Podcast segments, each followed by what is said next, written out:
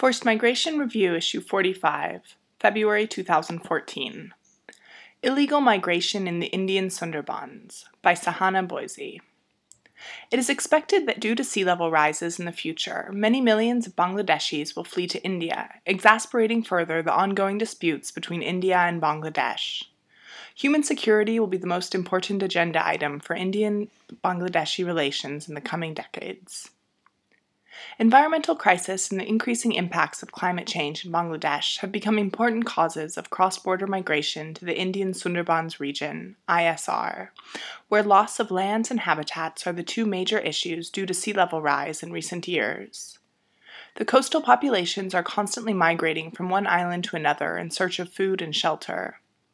There is a steady influx of Bangladeshi migrants into this region who could be termed crisis migrants, entering into ISR illegally in anticipation of threats in their own country and eventually becoming trapped by humanitarian crisis. Frequent floods, tropical cyclones, and storm surges have had a colossal impact on Bangladesh's coastal population. Shrinkage of land area, riverbank erosion, and intrusion of saline waters into the agricultural fields have pushed farmers in search of new lands. These are causing widespread landlessness, unemployment, income disparities, and degradation of human habitat. No rehabilitation programs exist, and there is extremely poor participation of the majority of the people in decisions that affect their lives. Two types of climate induced migrants are found. 1. Indian Sundarban dwellers constantly migrating from one island to another, and two, rural Bangladeshis infiltrating through the porous border, recognized neither by their government as Bangladeshi citizens nor by India as climate refugees.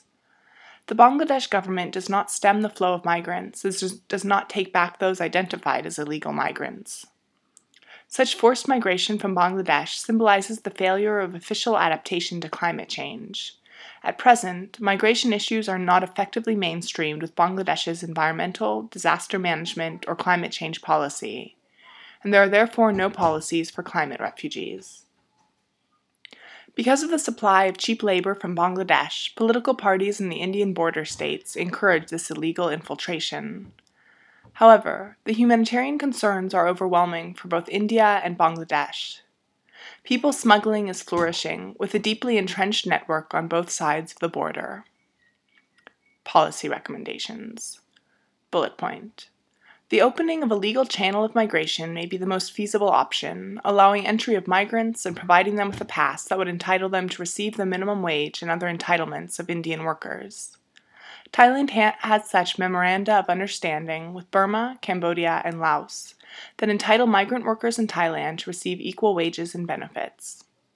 Bullet point. Climate change adaptation requires assessment of vulnerability and proper mitigation planning to minimize the impacts of sea level rise.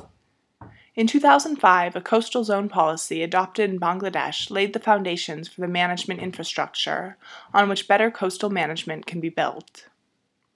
Bullet point. India must offer humanitarian assistance to these effectively stateless people through bilateral negotiations with Bangladesh. India may absorb some of these crisis migrants or give them the status of refugees. Bullet point. India and Bangladesh should work bilaterally to solve this issue. The difficult part for India will be to deal with the Bangladeshis who remain in India. The difficulty also lies in persuading Bangladesh to accept that illegal migration is an issue that needs to be addressed. Bullet point. India and Bangladesh should work jointly on climate change adaptation to preserve the world's largest mangrove forest in the Sundarbans.